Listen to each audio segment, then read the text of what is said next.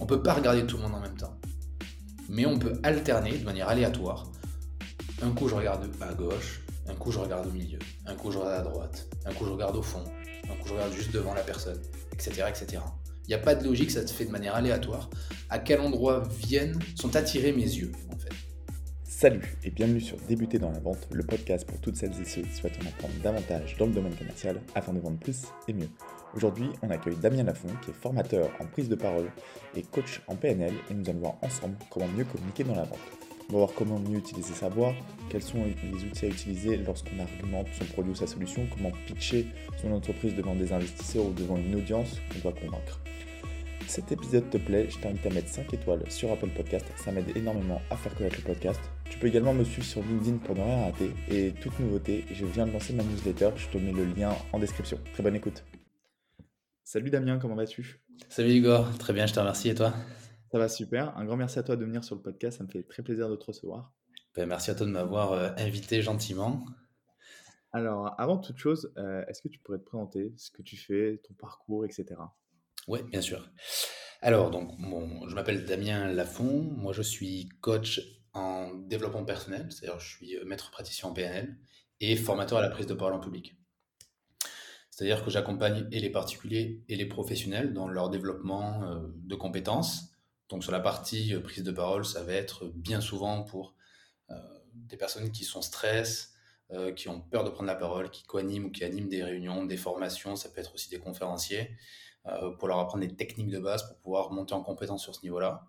Et sur la partie coaching, ça va être davantage sur tout ce qui est, euh, par exemple, troubles du sommeil, anxiété, phobie, euh, voilà, tout, arrêt du tabac, toutes ces choses-là. D'accord, très bien. Bah, du coup, c'est vrai qu'aujourd'hui, on va plus parler de ton activité en tant que formateur en, prise de parole. Et j'aimerais revenir sur un premier point, justement, qu'est-ce que tu conseillerais à des personnes qui stressent lors d'une prise de parole? Euh, ici, on s'adresse beaucoup à des vendeurs, à des personnes qui peuvent pitcher euh, devant plusieurs personnes, euh, devant une assemblée notamment. Qu'est-ce que tu recommanderais à une personne qui stresse et qui n'est pas à l'aise de base dans la prise de parole? Déjà, il y a, je trouve qu'il y a quelque chose qui est un petit peu surfait, entre guillemets, c'est-à-dire que le stress, c'est n'est pas forcément quelque chose qui est de mauvais. Avoir peur, je le lis un petit peu à la confiance en soi également, c'est-à-dire qu'en fait, ne pas avoir confiance en soi, avoir peur, stresser lors d'une prise de parole, lors d'une animation de réunion, euh, peu importe le contexte, dans une vente à enjeu, etc., c'est quelque chose qui est normal. Ce qui est plus compliqué, c'est de savoir comment on gère son stress, c'est-à-dire comment est-ce qu'on fait pour dealer avec son stress, le gérer en l'instant et surtout dans l'action. Donc en fait, les conseils que moi je peux donner aux personnes qui, euh, qui sont en stress dans des moments particuliers, déjà la première chose c'est de se dire que stresser c'est normal. Parce que s'il y a du stress, ça veut dire, ça sous-entend qu'il y a un enjeu qui est important pour la personne qui est en train de faire une présentation ou qui est en train de prendre la parole au moment où elle le fait. Donc déjà de l'accepter, c'est un bon point. La seconde chose, si on veut le traiter, il faut savoir qu'en fait il y a des techniques, c'est ce qu'on voit sur la prise de parole de manière globale, qui se caractérisent en plusieurs parties, mais qu'on va généraliser entre le verbal, le non-verbal, le postural, euh, la voix, le regard, etc. Voilà, donc ces techniques-là, en fait, ne vient que par l'entraînement. Donc j'ai envie de dire, les personnes qui sont stressées et qui doivent faire des présentations, la première chose, c'est de s'entraîner, de se dire que avoir du stress, c'est OK, c'est normal, et de s'entraîner, de voir ce qui marche, ce qui marche pas, si on veut essayer de s'améliorer tout seul, comme moi je l'ai fait au début, avant de rencontrer les techniques, avant de me former, etc. C'est de voir, OK, à quel moment est-ce que je sens que ce que je dis, ça porte, comment ça se fait, qu'est-ce que j'ai fait qui était différent de la fois d'avant. C'est déjà en fait d'avoir un œil critique sur ce qu'on fait soi-même et qui permet de monter en compétence petit à petit. Déjà, ça c'est un bon début. Ouais, j'aimerais qu'on revienne sur un des points, enfin tu as énuméré quatre points importants dans la prise de parole. Euh, j'aimerais qu'on parle du, non-verbal qui veut dire, euh, qui veut en dire euh, beaucoup. On retient beaucoup plus ce qu'on voit que, que ce qu'on entend. Ouais. Ça va être quoi les signes parasites justement qu'il faut surtout pas utiliser et quels sont les signes, quels sont les gestes justement qui vont appuyer et qui vont venir appuyer notre, notre argumentation lors d'une prise de parole? Ok. En fait, il y a déjà il y a deux il y a, il y a plusieurs questions dans une. Euh, deux questions, ouais. On va commencer par du coup les, les, euh, les gestes euh, qu'il faut absolument éviter. Mmh. J'aime bien dire qu'il y a deux types de gestes. Il y a les gestes qui viennent servir le discours, il y a les gestes qui viennent desservir le discours. Quand, on parle d'un, quand, je parle d'un geste qui vient desservir un discours, c'est-à-dire que par exemple, si je regarde quelqu'un dans les yeux et que je lui dis, alors là, il n'y a pas la caméra, c'est un podcast, mais s'il y a quelqu'un que je regarde dans les yeux et que je lui dis, tu as, as eu un super résultat cette année, en, en, mettant mon pouce vers le bas, en l'agitant, la personne va se dire que je me moque d'elle, probablement, mais en tout cas, ce qu'elle va retenir davantage, c'est le fait que mon geste est inversé à ma parole, ce qu'on appelle une incongruence dans le langage, dans le langage entre le non-verbal et le langage. Donc déjà, c'est-à-dire mettre des gestes qui viennent soutenir son discours. Ça, c'est vraiment quelque chose d'important. La seconde chose, ce sont des gestes qu'on appelle parasites, c'est-à-dire ce sont des gestes qui viennent à un moment donné en répétition, en répétition. Par exemple, souvent ce que j'appelle moi la moulinette. Les personnes qui parlent comme ça, qui viennent tourner leurs mains, etc. Ça vient desservir le discours parce que l'attention se focalise au bout d'un moment davantage sur le geste répétitif que sur le discours en lui-même. Et ça, c'est un générateur de stress. En fait, pourquoi est-ce qu'on a des tics de langage? Est-ce que pourquoi? Alors les tics, j'en ai pas encore parlé, ça arrive juste après. Mais pourquoi en fait est-ce qu'on a des, euh, des manies, des tics euh, On peut avoir des gestes répétitifs, etc. C'est parce que c'est une manière d'expression du stress et pour combler souvent des blancs, euh, pour combler une forme d'inactivité corporelle, etc. On se met en mouvement. Mais il faut savoir que quand on se met en mouvement, si ça vient pas servir directement le discours, bah, c'est que ça vient de les servir. Après, ouais. Ouais, non, je, te laisse continuer, vas-y. Après, euh, j'ai abordé. Les tics, c'est, euh, pour moi, c'est un travail qui est assez intéressant parce qu'on a tous des tics. Euh, toi, moi, les personnes qui nous écoutent, en fait, on a tous des mots, à un moment donné, qu'on répète et qui ne viennent pas servir le discours directement. Le ce E-là, par exemple, vient très souvent se placer au moment où il devrait y avoir un blanc. Et en fait, ça vient quoi? Ça vient du fait qu'on stresse au moment où on ne sait pas ce qu'on va dire. Et pour éviter de mettre un blanc, pour éviter de, euh, de rester dans le silence en fait d'un échange, on vient le combler par un E.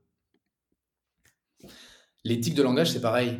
Tics, c'est les genres, euh, donc, en fait, tu vois, tu as tous ces mots qu'on met à la fin des phrases ou en transition, en fait, ils ont la même symbolique, entre guillemets, que les E. Ils viennent combler le silence parce que les transitions sont pas faites par, euh, par un blanc qui vient donner de la tension, par exemple, au discours.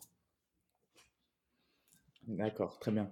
Et justement, tu parlais euh, également des, des, tics de langage euh, qu'il faut surtout pas faire. Quels, quels peuvent être les tics de langage? L'éthique de langage, c'est. Bah, verbal, c'est ce que je disais, c'est par exemple, c'est les donc que les gens peuvent mettre à la fin de chaque phrase. Donc, en fait, euh, tu vois, ce sont ces transitions-là. Ça, ce sont les types de, de langage qu'il peuvent y avoir. Mais il y a aussi des tics qui sont non verbaux, comme je disais tout à l'heure, au niveau des gestes, par exemple, un, geste qui vient répétitif, ou la main qui vient mettre les cheveux derrière la tête, ou qui vient te toucher le nez de manière récurrente, etc. Tout ça, ce sont des, des, tics il y en a plusieurs. Il y a les verbaux, il y a les posturaux. Ça peut être les pieds qui se balancent, euh, les tortillements.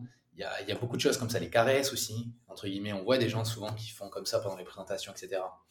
On pourrait croire que c'est pour euh, parce qu'ils sont à l'aise, mais pas du tout. C'est une forme d'expression de stress. C'est une manière de se donner une forme de réconfort. Et du fait de ce réconfort-là, en fait, il, euh, il dégage, euh, il en fait une forme de mal-être parce qu'ils le ressentent. Je sais pas si c'était euh, clair. Si, c'est clair. C'est, euh, mais on le voit, et à titre d'exemple, personnellement, je vois, j'ai des tics de langage, je les vois, je fais tout le temps la moulette, par exemple. Ouais. Ou euh, le fait que quand tu es stressé, comme si tu viens te raccrocher à un objet, tu vas prendre ton stylo et tu vas avoir tendance à tirer dessus sans, sans faire sans t'en rendre compte. Et à un moment, tu vas dire, mais je, suis en train de détruire mon stylo là, en fait. et, et c'est fou comme quoi le, enfin, le stress peut venir ça devient physique. Euh, alors, ça va être différent d'une personne à une autre, mais ouais, je vois totalement les signes et ça peut être euh, ultra, ultra parasite. J'aimerais que tu nous donnes quelques conseils sur, euh, la, sur la préparation d'une prise de parole. à titre d'exemple, demain, je suis un entrepreneur, je vais aller pitcher mon produit devant des investisseurs. ou devant une, je sais pas, je vais vendre un produit devant une assemblée, par exemple. Comment tu conseillerais de bien préparer cette euh, prise de parole? Ok, en fait, la, prise de parole, ce qui se prépare, ce sont les jalons, c'est-à-dire ce qui est important de dire. déjà qu'on prépare euh, un pitch, qu'on prépare quelque chose, qu'il faut savoir, c'est quel est le message que les personnes qui m'écoutent doivent prendre avec elles. C'est-à-dire, qu'est-ce qu'elles vont récupérer de ce message-là? Qu'est-ce qu'elles vont récupérer de mon pitch? Qu'est-ce que je veux qu'elles retiennent de ça? C'est-à-dire, déjà, c'est se, se structurer de cette manière-là. Ensuite, de manière assez classique, il faut qu'il y ait une, introduction avec une présentation, des jalons sur lesquels on veut passer qui sont importants. Et une fois qu'on a identifié les jalons qu'on veut atteindre, tout le tracé pour y aller dans chacun de ces jalons, il doit se faire. En fait, la conversation ou le pitch doit se construire avec l'audience, avec le public, avec les personnes qui nous écoutent. Bien souvent, et surtout en France, on a, parce que sous couvert du stress, on est surpréparé. C'est-à-dire que on prépare un pitch et on le récite. Et en le récitant, déjà, on se coupe visuellement euh, du, regard des autres, parce qu'on est tellement dans notre préoccupation, notre stress, dans notre angoisse de prendre la parole, d'être jugé, etc., euh, etc., qu'on s'enferme dans notre discours, et s'enfermant dans notre discours, en fait, on communique pas avec l'autre. On vient pas s'intéresser à lui, on vient dire ce qu'on a prévu de dire. Et on construit pas ce qui est intéressant de construire au moment où on le construit. Et la seule manière de construire un discours ou de co-construire un discours avec les personnes qui nous écoutent, c'est de maintenir un regard, c'est-à-dire de maintenir une connexion visuelle qui nous permet de se rendre compte si ce que je dis au moment où je le dis, est-ce que ça match, est-ce que ça a un impact ou pas. Il n'y a que comme ça qu'on peut savoir en temps réel si ce que je suis en train de dire, c'est une connerie ou pas. C'est ça en fait finalement. Après, il y a toujours une partie de préparation qui est importante, mais la partie préparation, en fait, c'est pas sur laquelle, la partie sur laquelle moi je travaille parce que les gens qui vont pitcher savent bien préparer en principe. Ce qu'ils savent moins bien faire, c'est présenter ce qu'ils ont travaillé. Et c'est quand on doit lâcher le papier, qu'on travaille un petit peu sur la technique, que là on commence à se rendre compte qu'en fait, ce qu'on avait prévu de dire, bah, c'est souvent ce qu'on ne dit pas au moment où, on avait envie de le dire. Parce qu'on se rend compte au moment où on le dit bah, que c'est pas la meilleure chose qu'il y a à déclarer au moment où on, où on parle, par exemple. Et justement, tu parles du fait de, de voir comment l'audience, euh, enfin, comment les personnes qui t'écoutent réagissent. Alors, je ne sais pas, est-ce qu'il faut, euh, quand il y a plusieurs personnes qui te regardent, imaginons, on va dire plus de 10 personnes dans une salle, est-ce qu'il faut regarder les 10 personnes ou est-ce qu'il faut se fixer juste deux personnes et alterner le, regard quand c'est même euh, beaucoup de personnes, ça peut être 30 personnes. Est-ce qu'il faut comment faut fixer le regard justement quand on fait une prise de parole devant beaucoup de personnes? Il y a une phrase que j'aime bien, que j'ai entendue, je ne sais plus où, qui dit que la voix, elle est plurielle, alors que le regard, il est singulier. C'est-à-dire que lorsque je parle là, au moment où je suis en train de, parler, euh, toi, tu m'entends et toutes les personnes en même temps qui écoutent ce podcast vont m'entendre. Et puis, si elles le mettent en haut-parleur, les personnes qui sont dans la pièce avec elles vont entendre aussi. En revanche, là, nous avons la, la caméra qui est activée, mais mon regard ne porte que sur toi. C'est-à-dire que dans une salle, c'est pareil. Si je parle dans une réunion ou face à un public, ma voix sera entendue par toutes les personnes qui sont dans la pièce ou qui sont en visio avec nous. En revanche, mon regard, il ne peut se poser alternativement que sur une personne. Mais chaque personne que je regarde se sent au moment où nos regards se croisent intéressée et intéressante parce que je m'attarde sur elle. On ne peut pas regarder tout le monde en même temps, mais on peut alterner de manière aléatoire. Un coup, je regarde à gauche, un coup, je regarde au milieu, un coup, je regarde à droite, un coup, je regarde au fond, un coup, je regarde juste devant la personne etc. etc. Il n'y a pas de logique, ça se fait de manière aléatoire. À quel endroit viennent, sont attirés mes yeux, en fait. Et j'alterne. Comme ça, etc., etc. De manière à ce que chaque personne se sente concernée de manière individuelle au moment où mon regard se pose sur elle. Et c'est au moment où mon regard se pose sur elle que je me rends compte si ce que je suis en train de dire c'est adapté, c'est pas adapté, ou ça l'est moyennement. C'est pour ça que je disais que le discours se co-construit en fonction de ce que je dis. Il y a un plan qui doit être fait, mais la co-construction bah, se fait avec le public, avec l'audience, ou, dans la réunion aussi. Hmm. C'est comme ça qu'on peut capter toutes les, euh, les émotions qu'il y a dans l'atmosphère en fait qu'il y a dans une pièce. En réunion, en ce moment, je connais pas mal de personnes qui, qui animent des, des réunions. c'est incroyable de se rendre compte à quel point le regard permet de maintenir l'intention des auditeurs, des personnes qui, de l'audience en fait, et en même temps de prendre en temps réel la température de ce qui se passe au moment où je suis en train de dire quelque chose. Pourquoi? Pas parce que mes yeux sont en train de communiquer avec les yeux d'autres personnes, mais parce que, sans même me rendre compte, je capte toutes les micro-expressions du visage et inconsciemment, mon cerveau traite ces informations-là et je m'adapte en temps réel à la personne. Mmh. Ouais, et c'est pour ça que lors de certaines, si tu vas une conférence ou si tu as une réunion, ou même si tu es en, cours, généralement tu te souviens de ce que tu as dit la personne qui parle. au moment où elle t'a parlé, tu te sens encore plus concerné, alors que c'était pas forcément te concernant toi, mais c'est plus qu'à ce moment-là, elle t'a regardé et tu t'es senti effectivement très concerné par ce qu'elle disait. C'est là où tu retiens encore plus les informations. Donc effectivement, alterner le, regard, ça va être important. Ouais. sur la partie peut-être classe, j'ai envie de en classe encore pire. C'est encore plus vrai en classe parce que enfin en classe ou en réunion parce que quand il y a une question, enfin, je rebondis sur ça parce que ça me fait penser. c'est très vrai ce que tu dis regarder un élève ou une personne de, ou son, une personne qu'on manage, ou même son, son, son, manager direct, dans les yeux où on lui dit quelque chose, ça l'oblige, en fait, ça capture son attention, si tu veux. Alors que si je regarde, si je dis une personne droit dans les yeux qu'il a fait du bon travail, je lui dis, t'as fait du bon travail, en droit dans les yeux. Si je lui dis exactement la même chose en regardant le sol, exactement la même chose, tu le testeras et ceux qui nous écoutent, testez-le aussi avec un pote ou avec votre conjoint ou votre conjointe, vous verrez la différence que ça fait. C'est énorme. Et c'est ça en fait que ça crée. Si on le, si si on le répand un petit peu, euh, que ce soit sur une audience, une réunion, en cours, etc., parce qu'on implique la personne et inconsciemment on l'oblige, on le capture en fait dans notre discours. Parce qu'en le regardant dans les yeux, on peut pas, on peut pas savoir en fait en classe par exemple. La prof, si elle regarde alternativement tous les élèves, celui qui est au premier, celui qui est au dernier etc., ils savent pas à quel moment elle va poser une question. Ils savent pas à quel moment est-ce qu'ils vont se faire interpeller pour savoir s'ils connaissent la réponse, pour savoir s'ils ont fait ça, s'ils n'ont pas fait ça, qu'est-ce qu'ils en pensent, etc. Et du fait qu'ils ne sachent pas à qui elle va s'adresser, parce qu'elle regarde tout le monde de manière alternative, et eh bien ça les oblige à rester focus davantage que s'ils regardaient le sol, le plafond euh, ou le mur. tout à fait. Et tu vois, lors d'un entretien de vente, quand tu es face à un client, c'est vrai que quand tu as une information importante, par exemple un prix euh, ou quelque chose de vraiment très important à dire, effectivement se pencher et regarder directement son, son client dans les yeux pour lui transmettre cette information, c'est primordial. Alors que si, par exemple, ben, on donne un prix et qu'en même temps on regarde à gauche, ça veut dire que ben, on en a un peu honte de ce prix-là et tout de suite ça vient décrédibiliser notre offre. Donc, ouais, le regard c'est ultra important, que ce soit face à une personne, du coup, ou face à une assemblée. Ouais, exactement.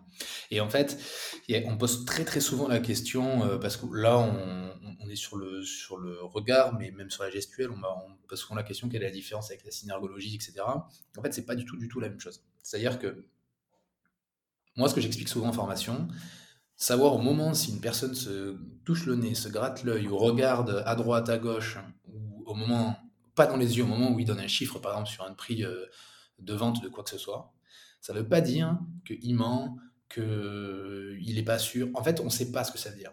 Et presque, j'ai envie de te dire, peu importe. Ce qu'on sait, c'est que c'est une forme d'expression de stress. Et dans une négociation, par exemple, et ça, tout ça, c'est capté inconsciemment. Hein. On sait dire inconsciemment quand une personne en a parlé en entretien ou autre, si la personne était stressée. On le sait parce qu'on le voit, il y a des capteurs où euh, la personne transpire, où elle a la main qui tremble, où elle rougit, où elle a la voix qui est un peu plus fébrile, où elle parle pas fort, etc. etc. Il y a plein de facteurs inconsciemment qu'on connaît et qu'on détecte qui nous permettent de nous rendre compte de ça. Et en fait, si tu veux, détourner le regard à un moment crucial, c'est la même chose. Si je t'annonce un prix et que je te regarde dans les yeux jusqu'au moment où on parle et comment t'annoncer le prix, je détourne le regard, peu importe en fait ce que ça veut dire, mais en tout cas, ce qui est certain, c'est que c'est un indicateur de stress qui, au moment où je te le dis, est au plus haut, entre guillemets. Et du coup, dans une négociation, par exemple, il y a forcément, à un moment donné, une notion de, euh, rapport de force, conscient ou pas. Même, même dans une négociation gagnant-gagnant. À un moment donné, il y a toujours une approche qui, ben, oui, on sent la personne qui, non verbalement ou posturalement ou autre, a une forme d'ascendance. Alors, forcément, du coup, la négociation, elle peut être gagnant-gagnant si la personne qui a l'ascendant, eh bien, elle a cette vision-là de gagnant-gagnant. Mais si elle ne l'a pas, tout en ayant l'ascendant, ben, ça prend une autre tournure. C'est ce qui arrive parfois. Donc ouais, en fait, détourner le regard à un moment donné, je ne sais pas ce que ça veut dire exactement, je ne sais pas si c'est parce que la personne n'est pas à l'aise ou autre euh, avec ce prix-là, je sais que ça veut dire qu'elle est, au moment où elle parle, elle n'est pas à l'aise de manière euh, comme un pic, en fait. Et hum, quand face à, quand on prend l'exemple d'une négociation, quand tu es face à une personne et que tu vois qu'elle n'est pas à l'aise, euh, c'est une personne, dès qu'elle arrive dans ton bureau, tu vois que c'est une personne qui est plutôt introvertie, euh, bras, croisés, qui va se mettre dans son fauteuil, qui va lui faire signe qu'elle peut s'installer, elle va garder le manteau et le sac à main sur elle, la personne, parce que plein de signes, et puis elle parle pas beaucoup, tu sens qu'elle est introvertie, mmh euh, qu'elle est timide, qu'elle est pas à l'aise. Est-ce que tu penses que ce soit par la prise de parole, que ce soit par peut-être les gestes, tu peux mettre à l'aise plus facilement la personne en face de toi? Ouais. Alors, en fait, il y a plusieurs manières, il y a plusieurs approches. Là, on va mixer un petit peu ce qui est programmation non linguistique, la PNL, et la prise de parole. Ce sont deux disciplines qui sont très très complémentaires. Euh, déjà, il y a quelque chose qu'on appelle qui est la synchronicité, c'est-à-dire le, fait non verbalement d'adopter la posture de la personne qui est en face. Attention, il ne faut, pas, faut pas mélanger ça avec, une, avec le fait de singer la posture de l'autre. Mais ça veut dire, au moment où on se rencontre, si on voit que la personne est par exemple ben, bras et jambes croisés, plutôt timide, etc., c'est prendre une posture qui est similaire à la sienne. Ça va établir inconsciemment une, forme, de, une forme de confiance. Ok? C'est très inconscient tout ça. Et petit à petit, délier ça à cette posture-là pour la ramener dans une posture dans laquelle toi tu te sens confortable. Ce qui va, elle, l'inviter à prendre une posture similaire à la tienne parce qu'un premier rapport se sera installé. Ça, c'est difficile à faire et c'est pas toujours euh, évident dans une négociation, mais ça peut être, ça peut être un, premier, un premier point. Le second point, c'est la voix plus la voix va être grave et plus la voix va être ronde, entre guillemets, plus la personne va se sentir un petit peu comme enveloppée. Je ne sais pas si on l'entend, mais là par exemple, je suis en train de prendre une voix un petit peu plus ronde, un petit peu plus grave, un peu plus avec le diaphragme qui vient. Alors que là, je reprends ma voix normale. Théoriquement, le fait de prendre une voix un petit peu plus grave comme ça, ça apaise. C'est souvent quand on dit à un petit garçon, une petite fille qui, qui, s'est fait mal, on peut la c'est une forme de réconfort. Ça, c'est très inconscient aussi, mais c'est un effet immédiat sur la personne qui écoute. Si on prend l'effet inverse, j'aime bien parler d'extrême parce que c'est visuellement, c'est intéressant de prendre des polarités. Si une personne qui est stressée, on va lui parler vite et on va lui parler aigu, ok Ça va augmenter son stress, consciemment ou pas. Donc si on prend l'autre extrême, en parlant à une personne de manière un peu plus grave, un peu plus lentement, ça va l'apaiser. Ok C'est hyper logique hein, quand je le dis comme ça, mais c'est déjà un outil qui est assez puissant, de base, entre guillemets, qui peut être utilisé pour créer une atmosphère différente. Donc, venir détendre l'atmosphère via une voix beaucoup plus douce, beaucoup plus euh, apaisante, mmh ça va être important pour détendre l'atmosphère.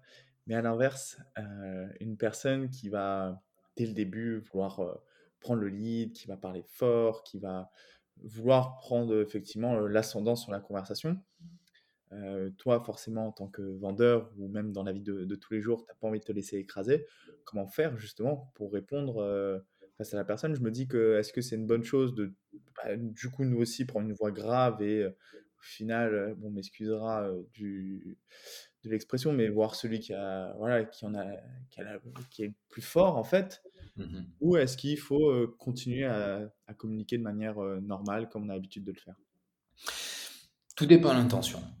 En fait, c'est une question d'intention. Si, euh, si le fait que la personne en face, elle te crée un inconfort, par exemple, si on prend cet exemple-là, du fait qu'elle parle plus fort, de manière plus grave, etc., et que c'est une période de temps qui est assez courte, c'est une négociation d'une heure, tu as deux stratégies. Enfin, tu en as plusieurs, mais moi, il y en a deux que j'aime bien. La première, c'est de faire le même travail de synchronisation, mais au niveau de la voix. C'est-à-dire que la personne qui a cette manière de parler là, ou elle a une intention particulière, ok, ce qu'on parlait le fameux rapport de force, parce que c'est-à-dire que euh, ça, il n'y a pas besoin d'avoir une expérience incroyable. Une personne qui parle plus fort, plus grave, elle a forcément déjà une forme d'ascendance sur la personne qui parle, qui a une toute petite voix et euh, très très aiguë. Ok, j'aime bien prendre les polarités, comme je dis, c'est, ça permet d'imager. Donc en fait, cette intention, elle peut être, euh, cette manière de parler, elle peut être intentionnelle ou elle peut être innée, c'est-à-dire qu'en fait la personne parle comme ça. Du coup, là c'est un autre, un autre cheminement, c'est-à-dire c'est qu'est-ce que ça te fait à toi que la personne en fait parle comme ça, c'est-à-dire comment est-ce que toi tu gères ça? Ok? Pour le gérer, pour te sentir plus à l'aise, tu peux synchroniser au niveau de la voix, ce qui va toi te remonter, entre guillemets, puisqu'il y a une forme de décalage qui se crée dans ton esprit. C'est ça en fait qui se passe hein, au final. C'est toi qui fais cette forme de comparaison. Du coup, ça te permet de te replacer à un niveau sur les indicateurs que toi tu as créés dans ta tête euh, qui sont similaires.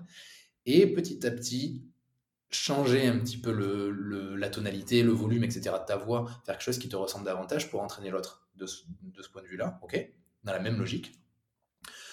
Ou c'est de rester dans, tes tonalités, dans tes volumes, etc. et te dissocier de l'inconfort que te provoque la situation. Mais ça, c'est beaucoup plus compliqué et là, on part davantage sur du coaching et plus vraiment sur des techniques vocales en, en temps réel. Ouais, ouais c'est deux techniques euh, différentes et la première sera peut-être plus simple à, utiliser. Sachant que les personnes qui écoutent ce podcast sont des personnes jeunes et tu vois, quelque chose qui revient souvent quand on est jeune, c'est, bah, tu vois, on peut être amené à faire pas mal de prospection téléphonique.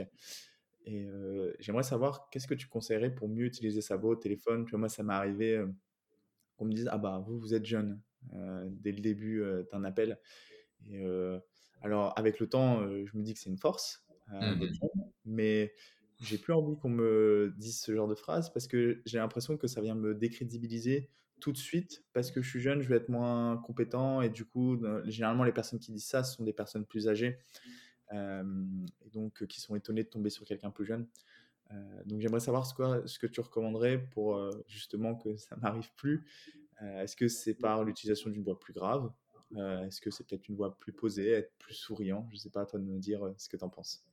Déjà, là, bon, là, tu as posé un contexte téléphonique, ce qui suppose qu'il y a déjà euh, deux canaux, entre guillemets, qui sont sous-utilisés, qui sont le, canal visuel et le canal, euh, disons, le visuel avec le regard, j'entends, et le postural, la posture, le non-verbal, etc. Même si le non-verbal peut et influence d'ailleurs au téléphone, mais bon, ça c'est un un autre sujet. euh, ça ne laisse qu'un seul canal, le canal de la voix. Bien souvent, les personnes euh, que je coach qui sont plus jeunes, ce sont bien souvent des entrepreneurs qui d'ailleurs font beaucoup de phoning, ont tous ou presque, ou la grande majorité, quelque chose en commun. Et cette chose en commun, c'est le débit. En fait, un des autres facteurs et indicateurs de stress, c'est le débit de parole. Une personne qui parle vite, ok? Encore une fois, ça peut être euh, deux choses, où c'est la personne qui a une manière naturelle de parler rapidement, d'avoir un débit de parole qui est rapide, ou c'est une forme d'expression de stress. Comme si on voulait, avant même que entré dans le, dans le fond du sujet téléphonique, qui, qui est l'objet de l'appel, terminer l'appel en, parlant rapidement, parce qu'on est stressé de ça. Ça, c'est quelque chose que j'ai vu euh, ouais, de manière assez récurrente, je dirais. Donc déjà, c'est le premier point. Le débit de parole la personne qui prend le temps de, décrocher au téléphone ou d'être OK pour écouter les services ou peu importe, OK, déjà, il sait ralentir le débit. C'est la première chose. Ensuite, je dirais, c'est effectivement au niveau du, timbre de la voix, c'est-à-dire orienter sa voix vers quelque chose de plus grave. Un petit peu plus grave. L'objectif, c'est pas de se transformer, c'est pas de prendre une voix qui n'est pas la sienne, etc. Mais déjà, c'est de prendre une voix un petit peu plus lente et un petit peu plus grave. Pas énormément, mais déjà, ça va mettre un peu plus de crédibilité dans, et de légitimité et de présence, et pour toi, qui est en train de parler, et pour l'autre qui est en train de t'écouter. Parce qu'en fait, finalement, ça sous-entend quoi? Ça sous-entend que la personne, parce que hein, elle t'entend au téléphone, elle identifie que tu n'es pas âgé. Et ça, c'est un frein pour elle. Et parce que c'est un frein pour elle en termes de critères, ça devient un frein pour toi. Donc pour désamorcer ça, puisque c'est l'objectif du coup, réduisez le, débit de la parole et parlez un petit peu plus, euh, un petit peu plus grave. Ok, très bon conseil. Et du coup, tu as parlé d'un autre point qui est important, c'est sur la posture euh, qu'on doit adopter justement lors d'un appel téléphonique. Sont, quelle est pour toi la posture à adopter lorsqu'on passe un, appel?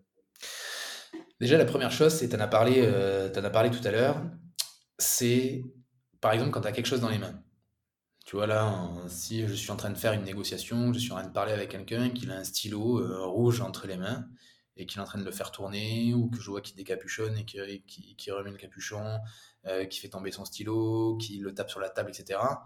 Bon, c'est un indicateur de stress de suite. Ok? Il y a des personnes qui disent oui, parce que j'aime bien avoir quelque chose dans les mains. Euh, mais pourquoi à ce moment particulier en fait? Est-ce que c'est toujours le cas? Bien souvent, la réponse est non.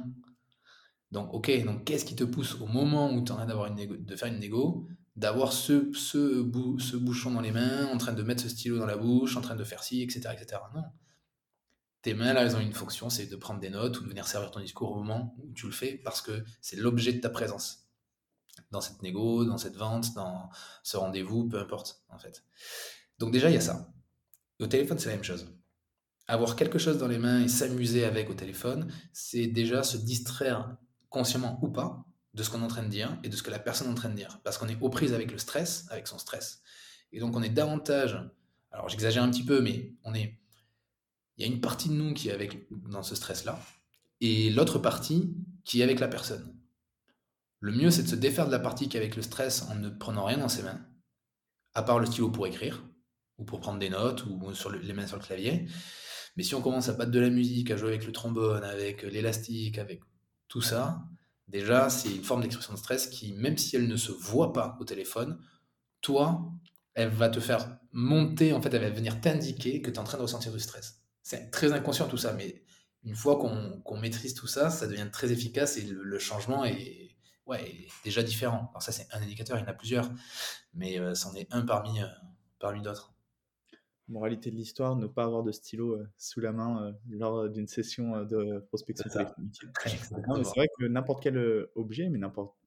C'est vrai qu'on se rend compte, même moi, quand je fais des séances de prospection, à un moment, au bout d'un moment, je suis obligé de toucher quelque chose, de, je vais battre du pied, ce, genre de choses. C'est vrai que ça devient très parasite. Généralement, c'est à partir de ce moment-là qu'on commence à se lasser, qu'on commence à en avoir marre et, et, ça se répercute. Je me dis, après un appel, j'ai pas été bon là, euh, ça se voyait, j'avais pas envie, j'étais pas souriant et qu'effectivement, il faut faire attention à tout ça. Donc, faire attention euh, à tous ces gestes parasites dans l'entretien, mais aussi euh, dans sa prospection téléphonique. Yes. bah écoute, merci beaucoup d'avoir répondu à toutes mes questions. C'était ultra intéressant et ça va donner pas mal d'outils pour les personnes pour améliorer leur communication et à, et à mieux prendre la parole, surtout dans la vente. Euh, dernière question que je pose à tous mes invités. Qu'est-ce que tu aurais aimé savoir quand tu as commencé dans la prise de, parole? Euh, C'est ce que j'ai dans toutes mes formations. Ce que j'aurais aimé savoir, c'est ce que j'enseigne aujourd'hui, c'est-à-dire qu'il y a des techniques, qu'il existe des techniques pour s'améliorer rapidement, réduire son stress de manière drastique. Il n'y a pas d'inné. Il y a des personnes qui ont des facilités, il y a des personnes qui Ouais, qui ont des facilités, ça dépend de leur milieu social, ça dépend de leur entraînement, ça dépend de plein de choses, de leur caractère, etc. Mais ce sont des techniques. Et une personne qui maîtrise les techniques de la prise de parole, euh, elle captive son audience. Quelle que soit l'audience, elle, elle, arrive à être beaucoup plus pertinente, plus présente, plus crédible, plus légitime quand elle prend la parole, que ce soit dans un repas de famille, que ce soit entre potes autour d'une bière, que ce soit dans le cadre professionnel, euh, que ce soit avec sa compagne ou avec son compagnon, peu importe. Et en fait, tout ça, ce ne sont que des techniques. Ce ne sont que des techniques. Et euh, c'est mm, en très très grande majorité, puisque je le couple aussi avec de la PNL, ce que moi je, mets dans mes formations aujourd'hui, parce que ben, c'est ce que j'aurais aimé apprendre plus jeune. Ok, super conseil pour euh, finir cet épisode. Bah, écoute, merci beaucoup Damien euh, pour le temps que tu m'as consacré, pour tous ces conseils. un grand merci à toi encore et puis je te souhaite une, une très bonne journée. Non, merci à toi. Ciao. Hop.